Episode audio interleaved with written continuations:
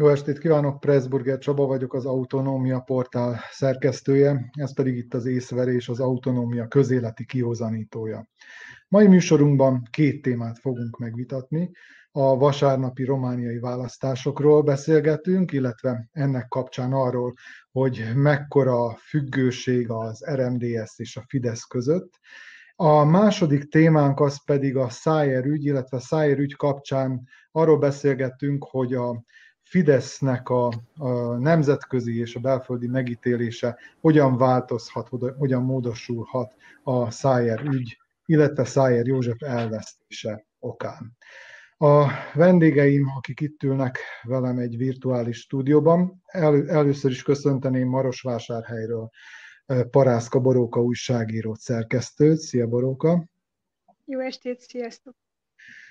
Kocsis Árpád filozófust közírót, szervusz Árpád! Szervusztok, jó estét! És Losonc Márk filozófus, szervusz Márk! Jó estét! Akkor kezdjük először a romániai választások értékelésével, vagy kielemzésével. Ugye itt vasárnap tartottak választást Romániában, és hát ott is, ahogy nálunk is a koronavírus kellős közepén, ez megmutatkozott a részvételi arányon is, mindössze 33,3 százalék a választópolgároknak járult az urnák elé, ami meglehetősen alacsony szám még Románia esetében is, ha bár Romániában azért korábban is voltak igen alacsony részvételi számok. A végeredmény nem hozta a papírformát, legalábbis az alapján, amit eddig tudunk. Nem az eddig kisebbségi kormányból kormányzó PNL, azaz a Nemzeti Liberális Párt végzett az első helyen, hanem a az ellenzéki szociáldemokraták, nem sokkal, de megelőzték, azt hiszem egy 4-5 százalék a különbség a két lista között. A PNL 25, míg a PSD 29 százalék körüli eredményt ért el. Ugyanakkor úgy néz ki, hogy mégiscsak a második helyre befutott PNL alakíthat majd kormányt, ugyanis egy megbízható koalíciós partnerrel az USR plusszal, vagy U, hát azt hiszem, hogy így mondják, tehát az USR plusszal tud majd eh, koalíciót alkotni, ez a pár 15%-os eredményt ért el, de ahhoz, hogy eh, ahhoz, hogy meglegyen a többségük, szükségük lesz az RMDS-re is, az RMDS mandátumaira is. Először is Borókát kérdezném arról, hogy mik a tanulságai ennek a választásnak, és mennyire jellemző egyébként ez a borzasztó alacsony részvételi szám. Tehát mondjuk azért mondom azt, hogy borzasztó alacsony a mi szempontunkból, itt a nyáron körülbelül 50%-os volt a részvétel, szintén koronavírus járvány közepette, és ráadásul ellenzéki bolykot közepette.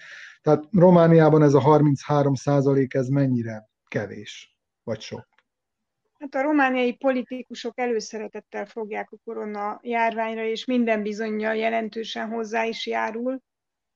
A járvány, ha bár azt látjuk, hogy a román átlagpolgár csak szavazni fél elmenni, mert egyébként nagy létszámú esküvőkre, közösségi alkalmakra előszeretettel járnak, én inkább azt hiszem, hogy itt a permanens kampány, a permanens politikai mozgósítás ütött egyrészt vissza, másrészt a politikai szféra el hiteltelenítése, kampánycélú elhiteltelenítése, a negatív kampányok ütöttek vissza, úgyhogy mindenki el van fáradva, és hát másodszor éljük meg ezt a forgatókönyvet. 2016-ban nagyon hasonló volt a, a játszma, akkor is a mandátum lejárta előtt a Nemzeti Liberális Párt megbuktatta a szociáldemokrata kormány, majd a, mikor a választások jöttek, addigra a szociáldemokraták összeszedték némileg magukat,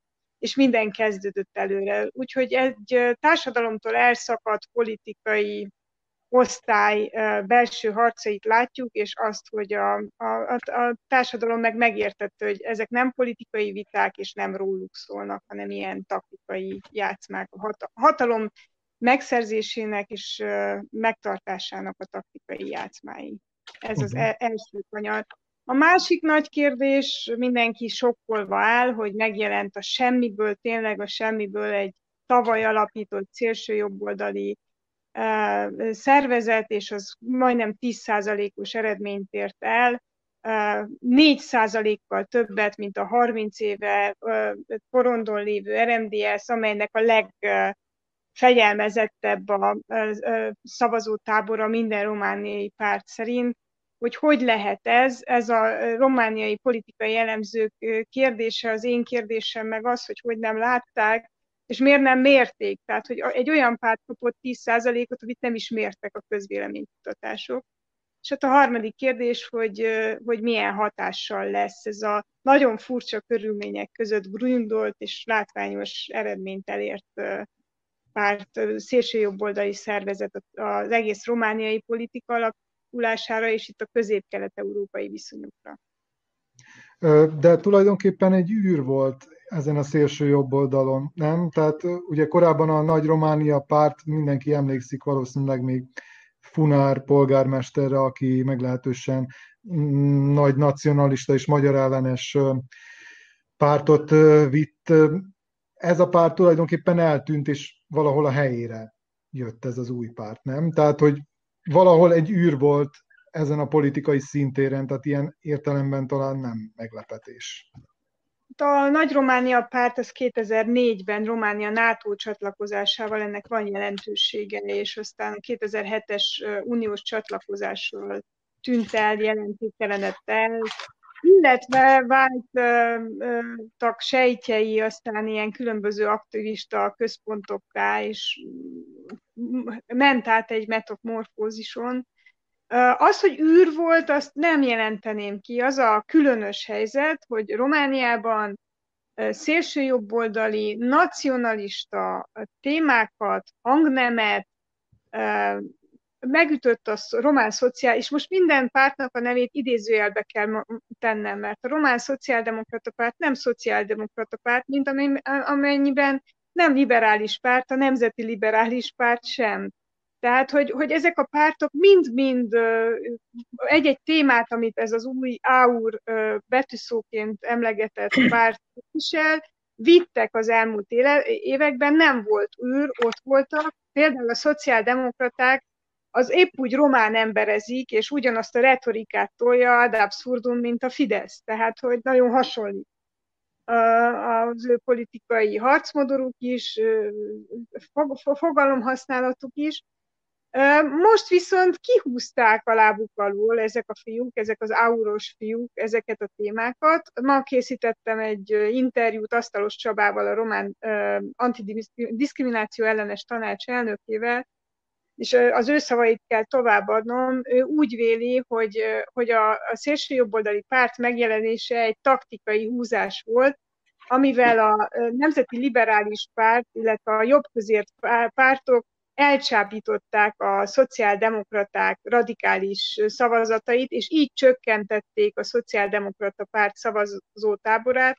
Ha nem jelentkezik az AUR, akkor most kormányképes lenne a szociáldemokrata párt, és legalább 10%-kal több szavazata lenne. Úgyhogy nagyon nagy kérdés, hogy itt milyen háttérmachinációk voltak, és az, amit mi szélsőjobboldali pártként látunk, az micsoda, azt tudjuk, hogy futballhuligánok, meg ilyen, ilyen utcai verekedések hősei ott vannak, teljesen abszurd arcok, de hogy, hogy kik ennek a pártnak a szellemi motorjai, arcai, ha kik lesznek a hangjai, azt, azt nagyon nehéz megmondani. Tehát nincs egy vezér, vezéregyénisége sem a pártnak?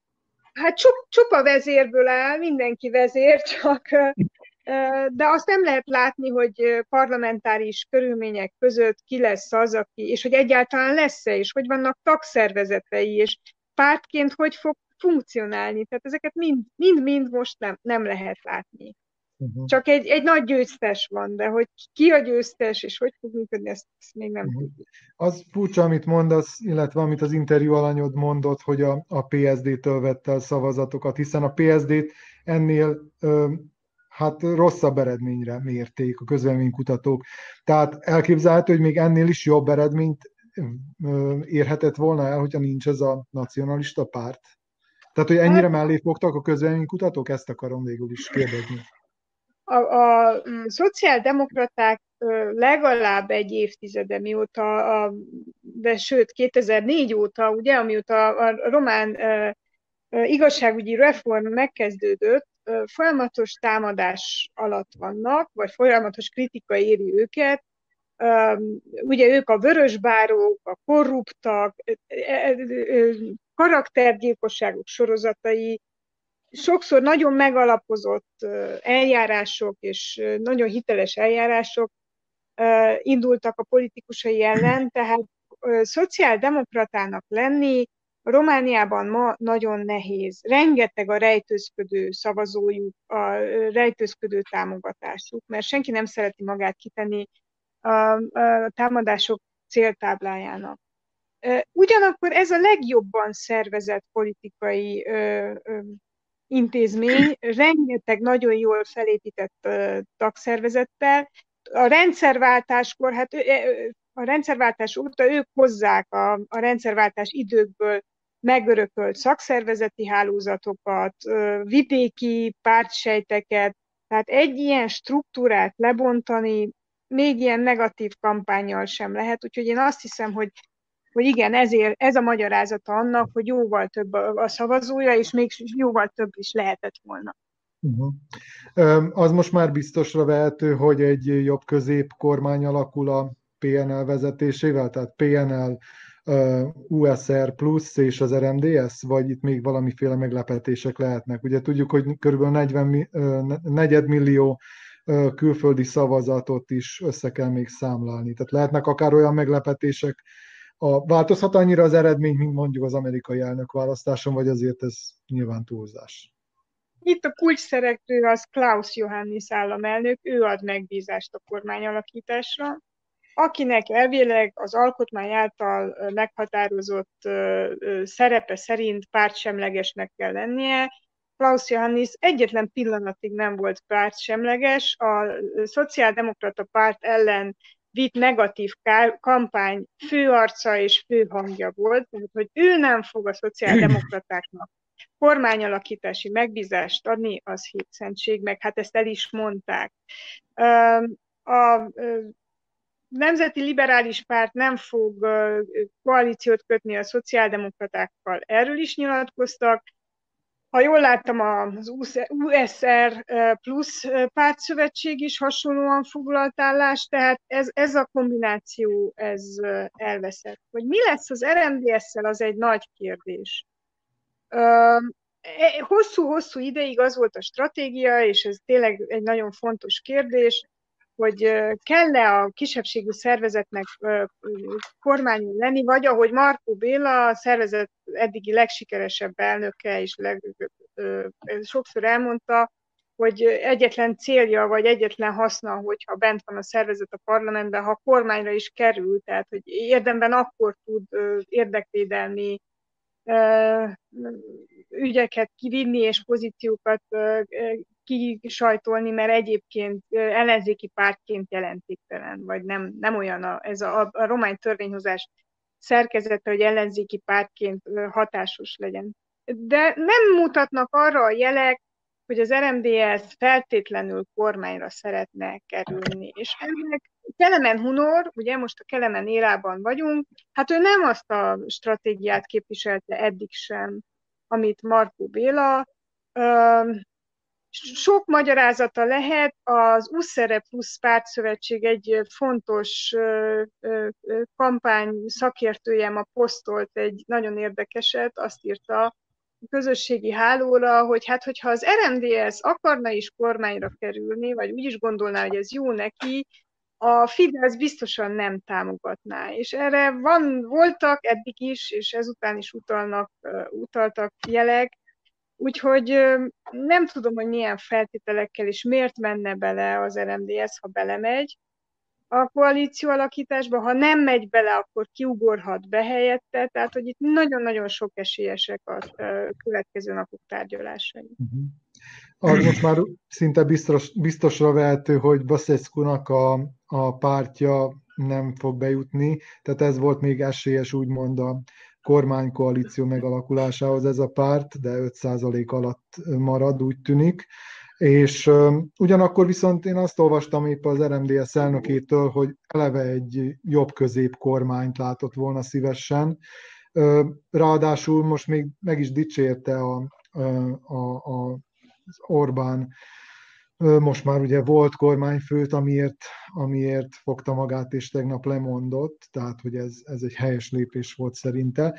Tehát nekem legalábbis úgy tűnik így kívülállóként, mint hogyha az RMDS részéről volna hajlandósága felé, hogy, hogy belépjen el ebbe a kormányba. Mennyire, mennyire van kitéve az RMDS a, a Fidesznek olyan értelemben, hogy minden ami a Fidesz felől érkezik, az szent az RMDS számára? Ugye gondolok itt arra, hogy korábban azért az RMDS nem volt a Fidesznek egy mondjuk így csatlósa, aztán később jelentősen javultak a viszonyai a két pártnak, de vajon elérte mondjuk arra a szintre, és most kérdezem a többieket is, hogyan látjátok, ugye a VMS-hez tudjuk hasonlítani, Nálunk a, a VMS legalábbis százszázalékosan, vagy hogyha Demeter szilárdosan akarunk fogalmazni, akkor 150 százalékosan is Fidesz párti párt. Mennyire mondható ezzel az RMDS-ről? Mennyire tartotta meg még az önállóságát? Hát én találgatni nem szeretnék, azt tudom mondani, hogy amit nyilatkozik az RMDS elnöke, meg maga Orbán Viktor is, hogy itt stratégiai szövetséget kötöttek. Ennek a stratégiai szövetségnek a létrejötte nem egyik percről a másikra ment, hanem sok-sok évet a 2010-es választások után ha jól számolom, egy olyan négy-öt évet vett igénybe, amíg aztán stabilizálódott a helyzet, és már oda jutottunk, hogy hát visszavonultak, illetve szövetséget, pártszövetséget kötöttek az RMDS-szel a, az erdélyi magyar versenypártok feloldódtak az RMDS-ben. Ezeket a versenypártokat a Fidesz hozta létre annak idején, vagy a Fidesz támogatásával jöttek létre, és a maga a Fidesz kampányol, az RMDS kampányain, ez történt az európai parlamenti választásokon, nagyon jelentősen az őszi önkormányzati választásokon, és most hát egészen furcsa helyzetek alakultak ki, amikor az RMDS kampány telefonjai Szijjártó, Szijjártó Péter hangján szólaltak meg, a, mikor a, be, becsengtek az erdélyi magyar választókhoz, ezt szóvá is tette néhány romániai politikus, hogy hogy is van ez, hogy, hogy a magyar külügyminiszter Romániában egy romániai választásokon kampányhang, de hát ezen most már legyünk túl, mert túl, van a, túl vagyunk a választásokon. Tehát ez a, ez a formális, vagy a látszat, a tartalmi válasz a kérdésedre, az a támogatási rendszeren keresztül közelíthető meg, és azt kell látni, hogy az RMDS alapítványai, maga az RMDS, az Erdély Magyar Egyházak, az Erdély Magyar vállalkozói réteg, az teljes, vagy nagyon jelentős mértékben magyar költségvetési támogatásokból működik. Tehát azt, azt a költségvetési támogatást most már ezekből a szervezetekből csak úgy lehetne kivonni, hogyha, hogyha nagyon súlyos krízis alakulna ki. És ilyen értelemben, ha arányosítjuk, akkor azt kell mondani, hogy bizony ezek a szervezetek és az RMDS hát nem állna a lábán, ha nem állna mögötte a Fidesz. De elképzelhetőnek tartott, hogy ha a Fidesz azt mondja, hogy már pedig nem léptek be ebbe a kormánykoalícióba, amit a PNL szervez, akkor nem lépnek be? Tehát, hogy ilyen mértékű ez a kitettség? Én nyilván ezt nem tudom, nem, nem, nem akarok ilyen nyilatkozatokat tenni, mert hol vagyok én, hogy a, a Fidesz nevében, vagy akár az RMDS nevében itt jóslatokba bocsátkozzak. Azt elképzelhetetlennek tartom, hogy nyílt vitában az RMDS szembeforduljon a Fidesz-szel és azt is látom a magyar diplomáciai folyamatokat követve, hogy az, a Fidesznek nem célja a ö, zöggenőmentes, kooperatív együttműködés Kelet-Közép-Európában, és, és nagyon sok konfront konfrontációt felvállal, illetve nagyon sok konfrontációt gerjeszt, egy román kormányban kormánytisztséget vállaló RMDS ebben a kor, konfrontatív politikában hát nehéz, nehezen elhelyezhető lenne. Tehát, hogy ez, e, e, az eddigi status quo, ez nagyon megfelelt a magyar-magyar viszonynak, nevesül az, hogy az RMDS nem volt kormány. Uh-huh. Márk, Árpád, átadnám nektek a szót, ha van kérdésetek Borókához, akkor tegyétek fel most, vagy hallgassatok róla örökre. Jó, én fölteszem a kérdésemet. Évek óta próbálom követni a romániai történéseket, sajnos nem eléggé mélyrehatóan, de ugye nem lehet nem fölfigyelni a korrupció témájára olvastam most Boróka cikkét a mércén is, és abban is természetesen föltűnik a téma, hogy hány politikus stigmatizálódott a korrupció okán, hányan próbáltak új szerepben föltűnni, korrupciómentes keretek között megjelenni, stb. És eszembe jutott, hogy ezt igazából regionális perspektívába lehet helyezni, itt van például Alexander Vucic és a haladó párt, talán emlékszünk rá, 2012-ben, amikor úgy igazán nyert, és úgy igazán hatalomra került, akkor ez volt az egyik fő kampány szlogen, a korrupció ellenes küzdelem, és annak az évnek a végén, ha jól emlékszem, a leggazdagabb szerb embert, hogy ilyen költően fogalmazzak, a Miskovicsot ugye börtönbe is vetette. Aztán a Miskovicsot egy-kettő fölmentették a legtöbb vád alól, és kiszabadult a börtönből, és azóta is az egész korrupció téma, mint hogyha elült volna, és a korábban regnáló demokrata párt elszámoltatása is elmaradt. És az az érdekes, hogy egyébként hogy a Vucic idén most az újabb haladó győzelem után újra előhúzta ezt a korrupció ellenes témát, újra hadjáratba kezd, de mint hogyha megint csak a szőnyeg alá söprés uralkodna, és mint a ténylegesen semmi nem történne, és az jutott eszembe, hogy valami hasonló lehet Magyarország esetében is. Ugye épp most a napokban lapozgattam, hogy azzal kapcsolatban, hogy 2010 környékén Orbán Viktor mivel kampányolt, és kísértetésen hasonlóan, mint a Vucic 2012-ben, tehát a gyurcsányira elszámoltatás egy meghatározó téma volt. Aztán tudjuk, hogy ebből se lett úgy igazán sok minden, és hát ugye általában véve is Magyarországon a korrupció témája ugye nagyon fontos, ami most történik az Európai Unióval kapcsolatban, az részben ehhez is kötődik, és tudjuk, hogy számos fölmérés, kutatás szerint Magyarország élen áll Európában e téren. Szóval a kérdésem igazából úgy szól, hogy a Magyarország és a szerbiai dinamikához képest, ami a korrupcióval történik, miért ennyire más az, ami Romániában van, miért van legalábbis nekem, mint olvasónak úgy tűnik, nem szimplán szőnyeg alá söpörve, és egyfajta szimulatív kampányszlogénként alkalmazva, hanem igenis, mint hogyha a választópolgárokra számottevően ható kampánytéma lenne, és aztán történnek is dolgok. Tehát mi az, ami ezt a dinamikát kiváltotta, hogyan bomlott meg a az eliteknek ez a belső cinkossága, hogy igazából nem tesznek egymás ellen? Hát a, kérdésed, a rejtett kérdésedre azt válaszolnám, hogy korrupciós demagógia és a korrupció, mint választási machináció és választási mozgósító kampányelem, az itt is természetesen adott. Mint ahogy a korrupció ellen felháborodó román átlagpolgár is korrumpálható és részt vesz kisebb-nagyobb korrupciós játszmákban, hát ezt igazolják az adókerülési és adókijátszási adatok.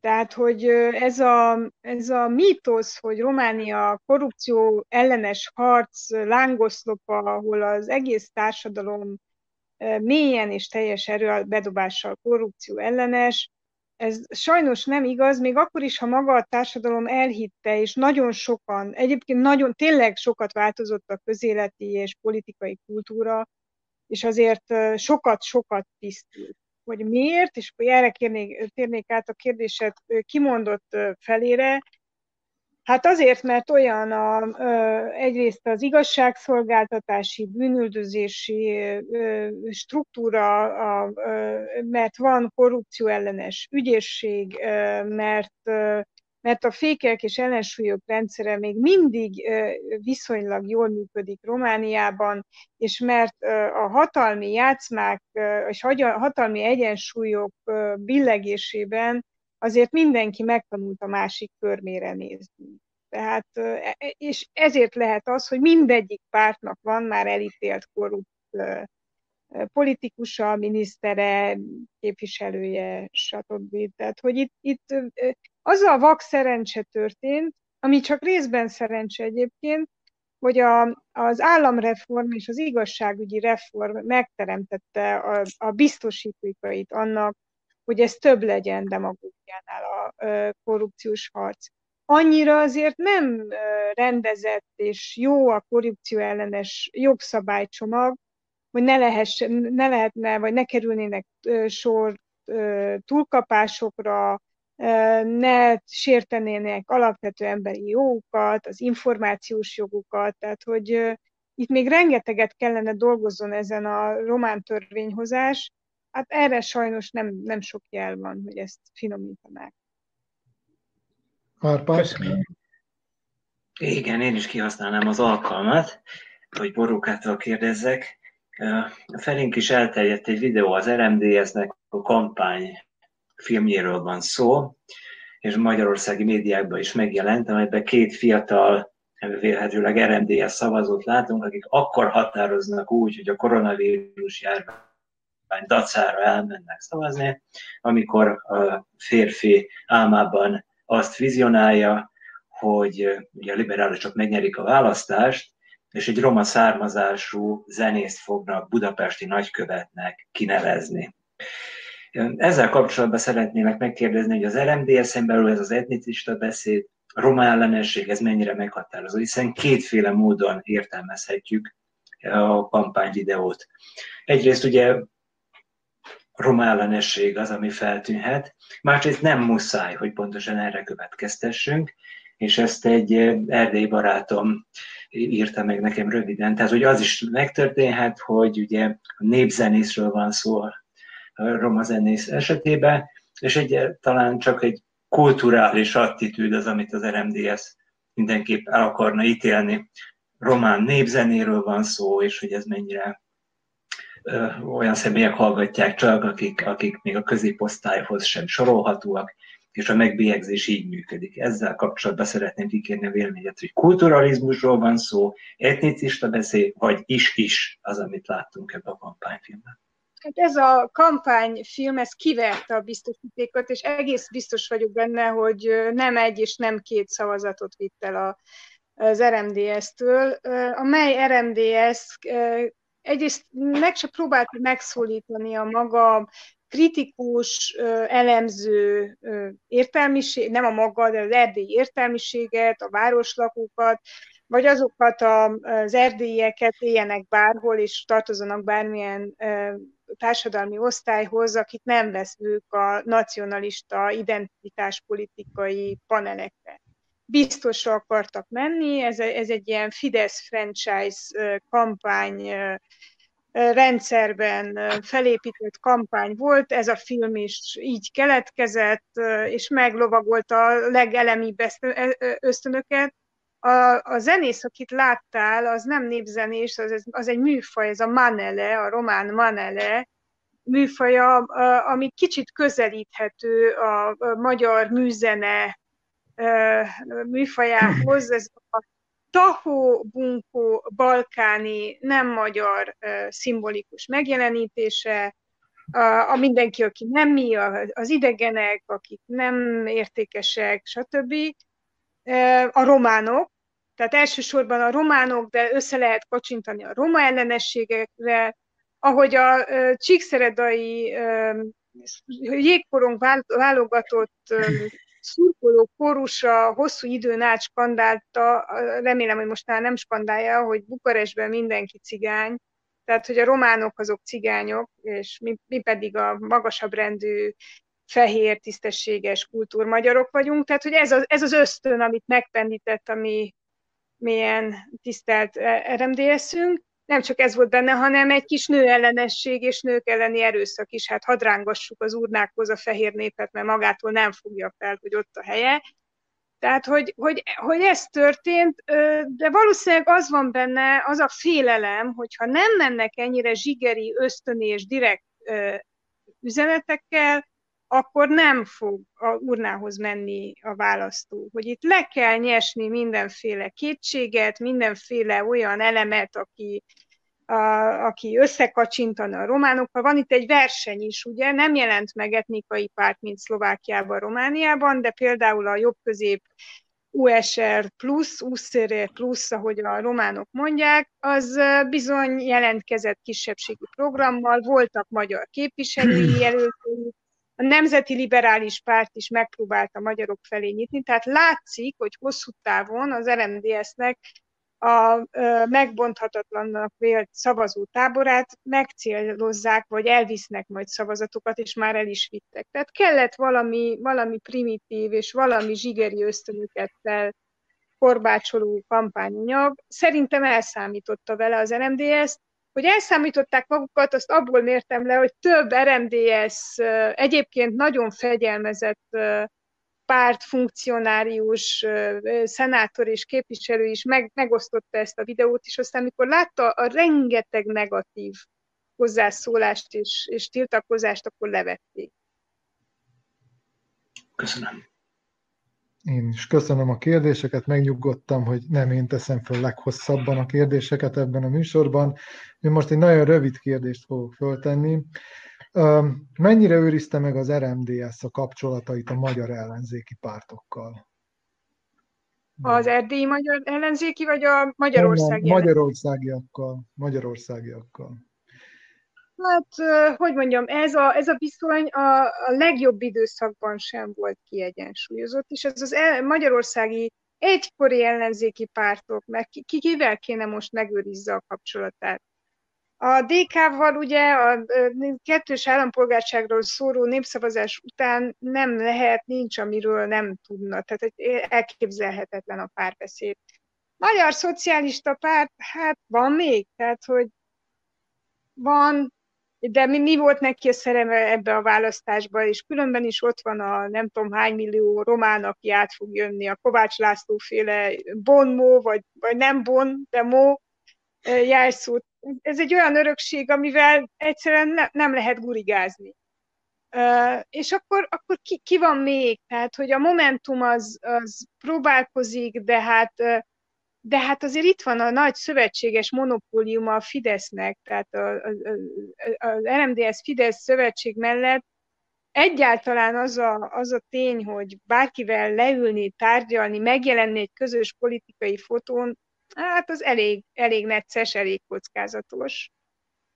De igen, a párbeszéd részéről láttam, Karácsony Gergely egyébként javára legyen mondva, az önkormányzati választások előtt Budapest főpolgármester jelöltjeként eljött Mar- Marosvásárhelyre, és eljött Erdélybe. A párbeszéd többször kísérletezett. Azt hiszem, hogy az autonómia tüntetésekkor is szimpátiáját, szolidaritását fejezte ki. A Momentum politikusai tudom, hogy, hogy itt ápolnak aktivistákkal, fiatal politikusokkal kapcsolatokat, hogy a Momentum fórumaira rendszeresen meghívnak erdély magyar szakértőket, megszólalókat, de hogy közvetlenül az RMDS, az RMDS egyébként a saját, hogy mondjam, ezt, ezt a műfajt, hogy, hogy politikai párbeszéd és társadalmi párbeszéd, ezt nem műveli, mert, mert azt a fajta hatalmi kommunikációt gyakorolja, nem nyilatkozom, hanem kinyilatkozom kommunikációt, amit átvett a Fidesz.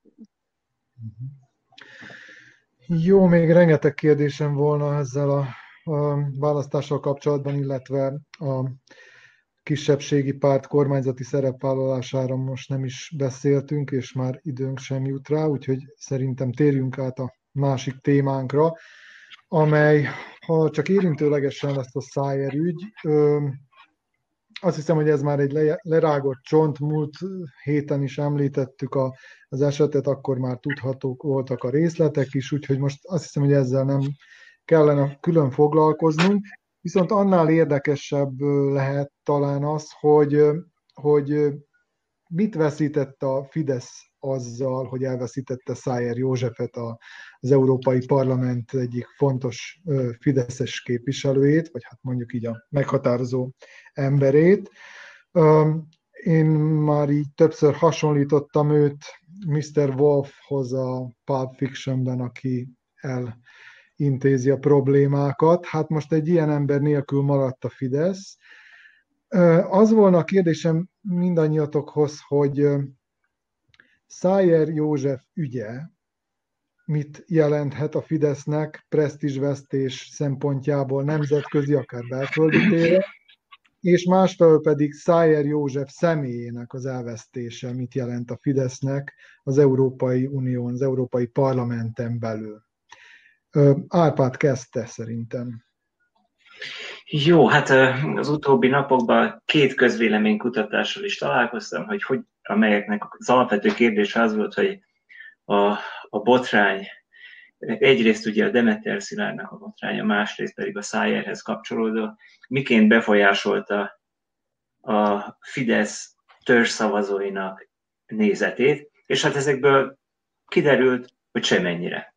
Egyáltalán nem változott meg a pártok támogatottsága ahhoz képest, amit mondjuk rá két hónap ezelőtt mértek. Úgy tűnik továbbra is, hogy a, Fidesz a biztos szavazók körébe 47%-ra számíthat, és hát valóban, hogyha az ellenzéki pártok együtt indulnak, akkor 1%-kal több lesz nekik, tehát 48%-ot tudnak bírni. Tehát ezeknek az ügyeknek a hatása a Fidesz szavazótáborára eddig nulla, zéro.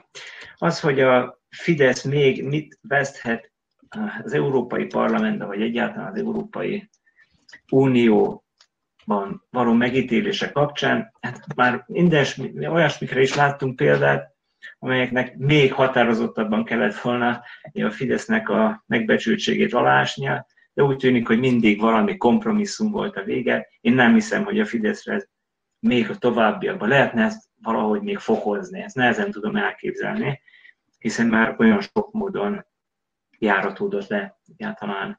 A. Uh-huh. Mielőtt tovább mennék, csak, csak belekérdeznék, hogy tehát nem látsz összefüggést például a borókai ügy és az önkormányzati választások eredményei között? Tehát itt azért sokan azt mondták, hogy bizony, ha nem is meghatározó, de nagyon sokat nyomott alatban az, hogy volt ez az eset néhány nappal vagy héttel a választások előtt.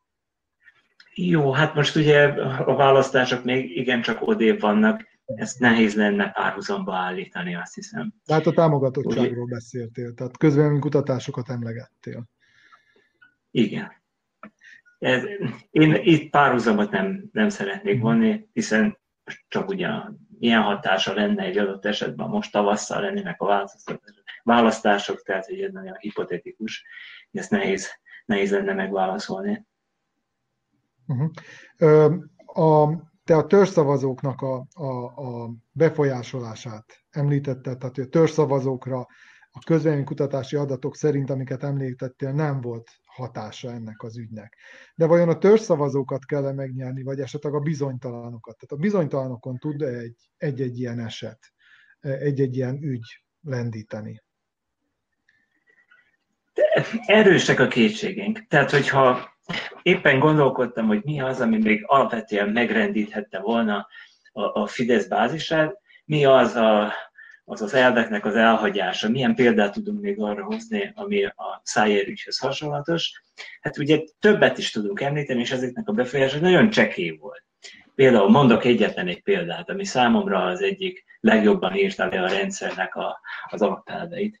Ugye Balogh Zoltán, aki ma már püspök, református püspök, 2012 és 2018 között az EMMI-nek volt a vezetője, a minisztere, és az ő időszakában 2015-ben volt, amikor a menekültek Budapestre megérkeztek, és ismerjük már, hogy 2015-től kezdve a Fidesz KDNP-nek a politikája az mi a menekültekkel kapcsolatban. 2018-ban ott hagyja Balogh Zoltán a, a politikát, és tesz egy interjút, amiben kifejti, hogy bizony az ő hozzá közel álló hívők is Budapesten a menekülteket szívesen fogadták, kimentek hozzájuk, természetesen a legjobbat próbálták meg kihozni önmagukból, mint ahogy az országnak egy jelentős hányada is ugyanezt tette meg. És ennek például semmi következménye nem volt. De én nem hiszem, nem hiszem, hogy ezt még lehetne tovább rontani, ezeket a, a, a fidesz kapcsolatos meglátásokat, akár európai szinten, akár a magyarországi választók szemében. Uh-huh. Mark, te hogy látod ezt a kérdést? Én is érdeklődve figyeltem a közvéleménykutatásokat, és örömmel vettem tudomásul, hogy a országi választók számára nem a prüdéria vagy valamiféle puritanizmus volt a mérvadó, tehát nem is a szex vagy orgia zavarta őket, nem is a drog, nem is a járványügyi intézkedések megszegése, hanem az az ellentmondás vagy égető feszültség, amely a magyarországi alkotmány és a szerzőjének erkölcsi felszíne, illetve az erkölcsi valóság között húzódik. Tehát a képmutatást nehezményezte. Ha jól vettem észre, akkor mint egy a megkérdezettek 65%-a, de valóban nagyon nehéz nyilatkozni a közvéleménykutatások alapján. Én például ma figyeltem föl az IDEA intézet fölméréseire, ők maguk is nagyon óvatosan mondják, hogy hát igen, úgy tűnik, hogy, hogy nem, nem hatott nagyban ki a magyarországi választópolgárokra a Szájer ügy, tehát lehet, hogy gondolnak róla valamit,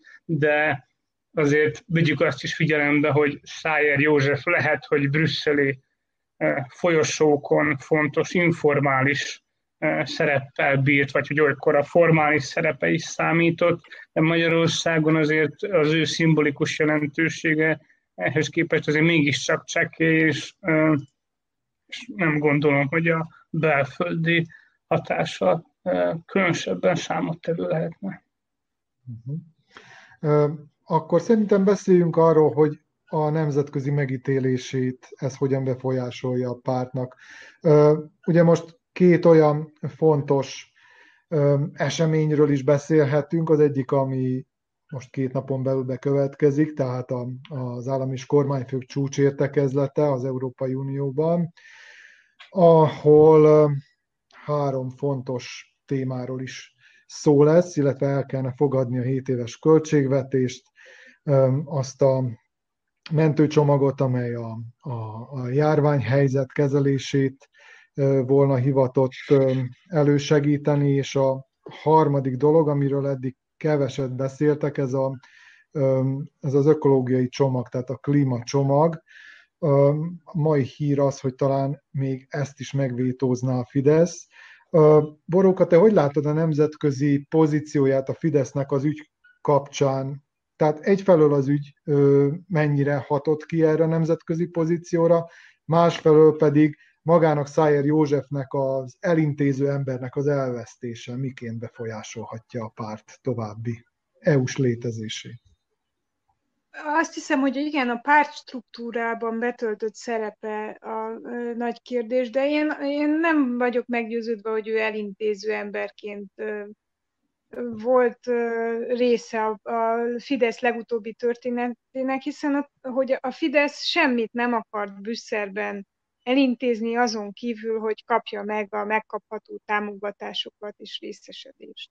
És ezt pedig nem kiárással, nem alkukkal, hanem zsarolással csinálta. Ez az egész vétó kérdés is egy ilyen zsarolási mechanizmus. Szájer József a Fidesz autokrácia képének egy fontos eleme, mindeddig azért a magyar választó úgy tudta, hogy van Fidesz, hogy van egy trojka, ha úgy tetszik, Kövér László, Áder, Dajcs Tamás, van a Bibó kollégium, a Bibó kollégium múltja, hogy ezek között az emberek között van valamiféle barát, barátság, védés, DAC szövetség, és ezzel az Áder ügyjel kiderült, hogy nincs már barátság, ez a múlt, ez fel van éve, élve, ezek az emberek épp úgy cserben hagyják, zsarolják, hátat fordítanak egymásnak, mint amilyen zsarolási technikával él a Fidesz az Európai Unióban, tehát ugyanazt játsza befelé, mint kifelé, sőt nincs senki más, hanem autokrata van, úgy hívják, hogy Orbán Viktor, és a rezsimjét autokráciának hívják.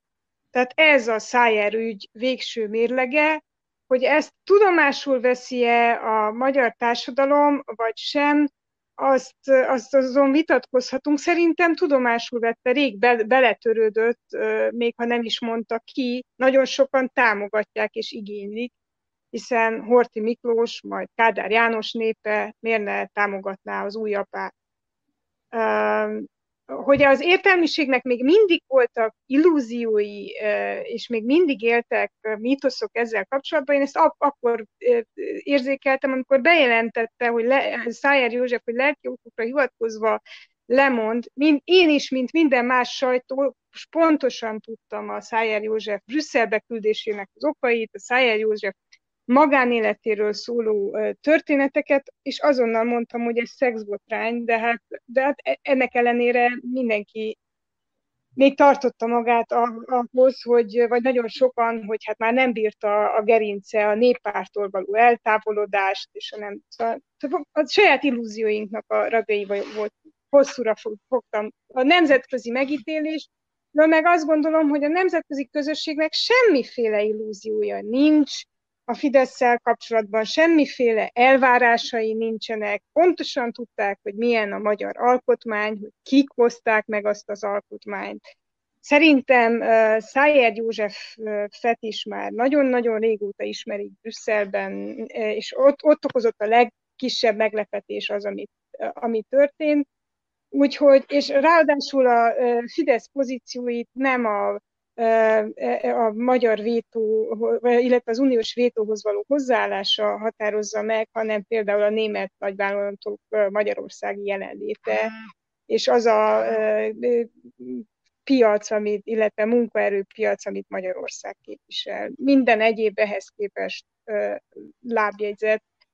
Úgyhogy ez, ez, ez, ez egy epizód a sok, sok között a, nem vagyok az összeesküvések elméletek híve, de azért az, ahogyan ez lezajlott, ez a botrány, megpróbáltuk itt kollégákkal, tényfeltáró kollégákkal összerakni a, a, a kronológiáját, ahogy megjelent a lemondás híre, aztán a rendőrségi közlemény, a, a, a, a különböző ellentmondó nyilatkozatok, hát nem lennék meglepve, hogyha ez a maga a botránynak a tárolása és az információk csepegtetése az nem egy kommunikációs játszma volna, amelynek végső célja nem is az, e, a Fidesz sarokba szorítása, de kellemetlen helyzetbe hozása. És az, hogy, a, hogy Lengyelország meggondolta magát, nota benne a botrányban lengyel diplomaták is érintettek, az ő nev nem került nyilvánosságra, ha jól tudom, Szóval az, az is ezt igazolja, hogy itt azért lennek ilyen kölcsönös oda-vissza játszmák.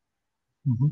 Pontosan erre gondoltam, amikor a nemzetközi megítélésről beszéltem, illetve a kérdésemet ezzel kapcsolatban föltettem, hogy nem lesz-e kellemetlen odaállni a Fidesz mellé akármilyen ügyben, úgymond a keresztény konzervatív értékek védelmében, amikor hát ez nehéz lesz a hazai választóknak, akár Lengyelországban, vagy más országokban, ahol ahol konzervatívok vannak hatalmon, és a fidesz viszonylag jó viszonyt ápolnak, elmagyarázni, hogy hát tulajdonképpen képmutató párttal próbálunk itt egyességet kötni. Márk, te hogyan látod ezt a, mennyire befolyásolhatja a szájérügy akár a vétó kérdését, akár pedig a Fidesznek a néppárti sorsát? Hát megemlítetted a kereszténység kérdését, tehát én figyeltem az elmúlt hét során, hogy Fidesz hogyan próbálja kommunikálni a Szájer ügyet, és hát nagyon érdekes volt figyelni, hogy a keresztényi bűn értelmezési horizontjába próbálták beágyazni, hogy hát mindannyian bűnösök vagyunk, mint itt a Szent Ágostoni eredendő bűn is föl, fölcsillant egy pillanatra, tehát igazából aki... Nagyon... Démonokkal küzdünk. igen, démonokkal küzdünk, tehát hogy aki ideológiailag igazolni akar valamit, az, hogyha nagyon igyekszik, akkor sikerül neki, és pláne mérföldekkel a dél-Lengyelországban. Egyébként, ami meg az EU-val kapcsolatos általános történéseket illeti, szerintem azért itt a Szájer ügy lehet, hogy egy izgalmas, szórakoztató, kabarészerű epizód, de mégiscsak egy olyan dologról van szó, ami igazából hát némi túlzással tíz éve tart. Ugye emlékszünk a különböző jelenetekre, a Tavares jelentésre 2013-ban, Sargentini jelentés 2018-ban, a korábbi húzavonák a néppárt körül. Igazából ez nagyon régóta tart, ez a feszültség különböző változataiban, és Szájer József lehet, hogy az emlékezetünkben megmarad, mint egy sajátos eset, de nem, nem hiszem, hogy ez nem a döntő. A néppárti sorsával kapcsolatban a Fidesznek azért most vannak új ö, momentumok. Az egyik ugye ez a Dajcs Tamás elleni aláírásgyűjtés volt. Dajcs Tamást a, a Fidesz európai parlamenti képviselőjét szerették volna a néppárti frakcióból néhányan kizárni, illetve ezt kezdeményezték. Azt hiszem, hogy ez még mindig napirenden van. És ma kiszivárgott egy levél, amelyet Orbán Viktor írt Manfred Webernek, a frakció vezetőjének, az LPP frakció vezetőjének, amelyben, amelyben tulajdonképpen arra tesz javaslatot, hogy a Fidesz egy picit valahogy lazábban kötődjön a néppárthoz, tehát ez gyakorlatilag azt jelenteni, hogy ki kellene lépniük, és utána a néppárt összes többi pártjának bele kellene egyezni abba, hogy kössenek valami lazább szövetséget a Fidesz-szel. De ezt Árpád mennyire tartod reális forgatókönyvnek, illetve mit látsz bele ebbe az Orbán féle levélbe? Elképzelhető, elképzelhető, hogy úgy, mint a konzervatív párt, a Torik, ugye a brit konzervatív párt, egy, egy időszakban az Európai Néppártnak csak mint egy kísérői volt, de elképzelhető, igen. De felhívnám arra a figyelmet, két mutatás szóba került, hogy a Dajcs Tamás ügy, ami szintén ügyé nőtte ki magát, a kijelentése, amelyben egyrészt ugye az Ávóhoz, másrészt a Gestápóhoz hasonlította az Európai Néppártot, és ugye Manfred Weber. Tehát, hogy ki is volt az, aki az aláírás gyűjtéseket elkezdte, aki nem más, mint ott már Karasz, aki a, most már az Európai Parlament osztrák alelnöke, és hát ugye, ha csak az ő életútját megnézzük, akkor ott is érdekességeket találunk, és olyasmit, amin érdemes elgondolkodni, hogy ezekkel a kijelentésekkel kapcsolatban miért pont ő az, aki elkezdte az aláírásgyűjtést, ugye hiszen jól tudjuk, hogy ő 99 óta az Európai Parlament tagja, ez pontosan az az esztendő, amikor az osztrák néppárt a, ha még emlékszünk Jörg Haider nevére, tehát Jörg Haidernek a pártjával, az osztrák szabadság párt a kormányra lépett. És hát nem találjuk meg Káresznek a különböző nyilatkozatait, hogy ezt olyan mélységesen elítélte volna. Na hát ugye 99 előtt is az osztrák néppártnak tanácsadója volt, főtitkára, az ifjúsági szervezetnek a vezetője, stb. stb. stb. De ő két mutatásra azért, azért a nyugatias pártoknál is találunk jócskán példát, úgyhogy ezzel mindenképp óvatosnak kell lenni, és arra figyelmeztetett bennünket, hogy azok a fura elvárások, amelyek Magyarországon megjelennek a különböző újságokban és egyes pártoknak a vezetőitől, hogy az lenne talán a legszerencsésebb, ha az Európai Unió, vagy legalábbis Európa lenne az, aki majd végső soron a Fideszt meggyengíti és megbuktatja, hát, hogy ezek légből kapottak, és egyáltalán nem szerencsés, legalábbis az én véleményem szerint. Uh-huh. A, ugye arról beszélgettünk, illetve azt kérdeztem, hogy mit látsz bele ebbe a levélbe, de hát ugye az is egy forgatókönyv, ezt már többször találgatások voltak ezzel kapcsolatban, hogyha hogy a Fidesz tulajdonképpen szeretne egy a néppártól jobbra elhelyezkedő európai frakciót létrehozni, de kikkel tudná ezt a frakciót létrehozni, kik vannak ezen az oldalon vagy térfélen, akik esetleg ilyen néppárt árvák lennének, Boróka, te hogy látod? Tehát egyfelől ugye ott van az AFD, amely hogyha a Fidesz például ahhoz a pártcsaládhoz csatlakozna, akkor bizonyára a, a német kereszténydemokratákkal azért meggyűlne a baja, és hát ez aztán implikál egy csomó más dolgot egészen a, a, a, a német autógyárakig. A, hogyha viszont Olaszország felé, tehát mondjuk a, a segítsetek már, mi, mi ennek az olasz vezetőnek a neve? Salvini. Salvini, aki most meglehetősen meggyengült Olaszországba, de tételezzük föl, Salvini felé nyitna, amire szintén voltak kezdeményezések. Hát hogyan tudnám Salvini elmondani az olaszoknak, hogy hát igen, most egy frakcióba fogunk tartozni azzal a fidesz amely tulajdonképpen meg akarja, vagy meg is vétózta addigra már a költségvetést, illetve ezt a segélycsomagot, amiből mi részesülhetnénk. Tehát hol volna helye a Fidesznek a néppárton kívül, Boróka? Ennyire nem szaradnék előre, mert egyrészt még nem léphet ki a Fidesz, másrészt pedig nem, tényleg nem ahhoz, hogy tehát a, a költségvetési vitának ö, el kell dőlnie sokkal hamarabb, mint az, hogy bármiféle új frakció jöhessen létre, vagy bármiféle új szövetséget lehessen kötni. Tehát ez, ez egyértelmű, hogy ez hamarabb meg fog történni. Szerintem kiegyezés lesz valamilyen módon ö, költségvetési kérdésben, már csak azért is, mert Magyarország a hivatalos nyilatkozatokkal ellentétben erre a megegyezésre mélyen rászorul. És egyre inkább egyedül marad, hát most Lengyelország is kifarulni látszik ebből a kvázi magyar-lengyel együttműködésből, úgyhogy szerintem ez, ez egy ilyen pávatánc az Orbán Viktor részéről, aki szeretné magát elhelyezni meg hazabeszél a saját szélső jobboldali szavazói felé, de nincs e, e, európai szövetségese, még akkor is, hogyha vannak hasonló politikai pártok, szereplők, elsősorban Olaszországban, de említetted a német példákat, és sorolhatnánk Franciaország, másik ilyen furcsa, nem csak Löpen, hanem most Macronnak is egészen furcsa megmozdulásai. Tehát, hogy, hogy igen, ő kacsingat ebbe az irányba, de hogy, hogy, hogy nagyon magányos európai szinten, és ezt a magányt ő maga építette, vállalta és akarta, mint a Európa keresztény védőbástyája, és a nem leszünk gyarmat zászlós hajója, hogy maradjak a Fidesz abszurdumoknál, hát nem, nem, én nem, nem látom azt, hogy ő most keblére örelni hirtelen, nagyon gyorsan bármilyen új politikai szövetség. Köszönöm szépen, hogy itt voltatok velünk, és önöknek is köszönöm a figyelmet. Ez volt az észverés 21. adása. Az Autonómia, a második nyilvánosság és a Maglocsisztács Facebook oldalain visszanézhetik ezt a műsorunkat. Holnap pedig már elérhető lesz a YouTube csatornánkon is.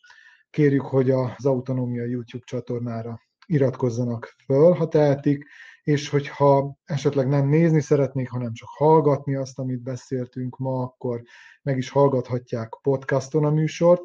A Google, illetve az Apple Podcast applikációkon keresztül is elérhető most már a, műs- most már a műsorunk, és ha tehetik, akkor kérjük, hogy támogassák az Autonomia portál működését az itt lent futó donations.ndmv.org címen.